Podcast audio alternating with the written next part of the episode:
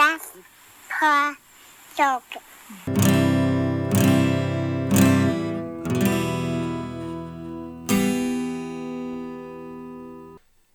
Hello, I'm Tom, I'm Simon.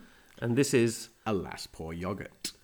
um, about uh, three or four months ago. Simon and I set up a Twitter page to tell you a little bit about our podcast that was coming, and here it is. Well, we said it would come soon. Well, soon, but well, and this is going to be it. the, the, the thing is, I live in Manchester and Tom lives in Glasgow. Aye, the land of the brave. Yeah. Aye. Your wife's going to be offended by that. Always. Um, and so it's quite hard to get the sort of logistics right. But we've managed to find some time together. because something groundbreaking happened to us a few months ago. As I'm sure lots of you are aware, it's the 400th anniversary of Shakespeare's death, and Simon and I are both bard lovers. Is that the word? Is that is that a word? Belovers? Belovers? We're belovers. It's like You've got the believers. belie- yeah. it's We're- like the believers, but We're but the better. belovers. Be- belovers? But it's better. something like Okay, that. Um, and um, we decided this year to do some some interesting uh, research into Shakespeare's life through meeting um, famous actors, directors who have worked over Shakespeare over the past sort of forty or fifty years. And we were lucky enough to be invited to um, stay in Shakespeare's cottage in Stratford um, upon Avon. And uh, well, it's not just that. We managed to get some big personalities involved as well. Um, in a really weird turn of events, we managed to get Benedict Cumberbatch involved. Um, he's willing to give us a few words. Sir Kenneth Branagh is also going to be talking to us. Yeah, uh, Patrick Stewart said he's going to come down. Um, We're very excited about meeting Sir Ian McKellen. yeah, Um, Sir Ian uh, will be involved. I'm so excited. yeah, Gandalf himself. Gandalf the Grey. Right. Um, but obviously they're going to come down not at the same time. Well, Pat Stewart and Wait, McKellen. I, we, anyway, listen, we're talking about meeting all these famous people. We should get to the point about what happened on that night. Now, what happened on that night is something that might blow your very socks off your feet. Uh, well, basically, we didn't meet any of those people. No, Um, none of them. So we ended up staying in the cottage for a little while, and as you do, the Rosa gets opened, then the Rioja gets opened. The, the rose. Do we have you rose? better start light. Oh, yeah, of course, of course. You- you can't I don't remember start- any rose. Maybe that's because we had red wine. Yeah. So- um, so we drank a lot of that, and no one turned up. So we decided to drown our sorrows even more. And then Tom had a great idea.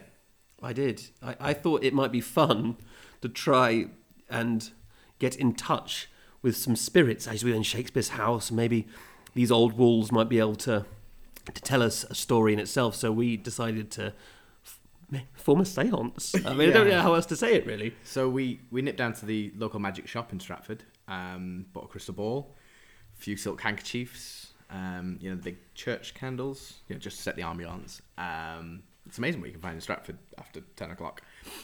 Um, and we set up, and well, because neither of us have got much experience in communicating with the dead, um, Google helped a lot.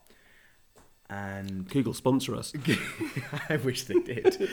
um, and so we, well, we held the seance. Anyway, um, some very strange things happened um, after that. It was it was an experience that I, I can only I can only say was real. This is not we are this is the truth we are telling you th- th- this, over this podcast, and you will witness because we recorded it. You will witness witness what's witness. I don't know. Neither do I. You will witness everything that happened on that night, and of course we have now been granted access to Shakespeare's house whenever we wish to go. A- As a result of what happened on this evening, we have you know we shared our information with the RSC and they've granted us permission. that they control Shakespeare's house. They do. Do you not know that? No. Yeah, the Royal Shakespeare Company actually do control it. They've and they have given us full permission to stay there whenever we wish.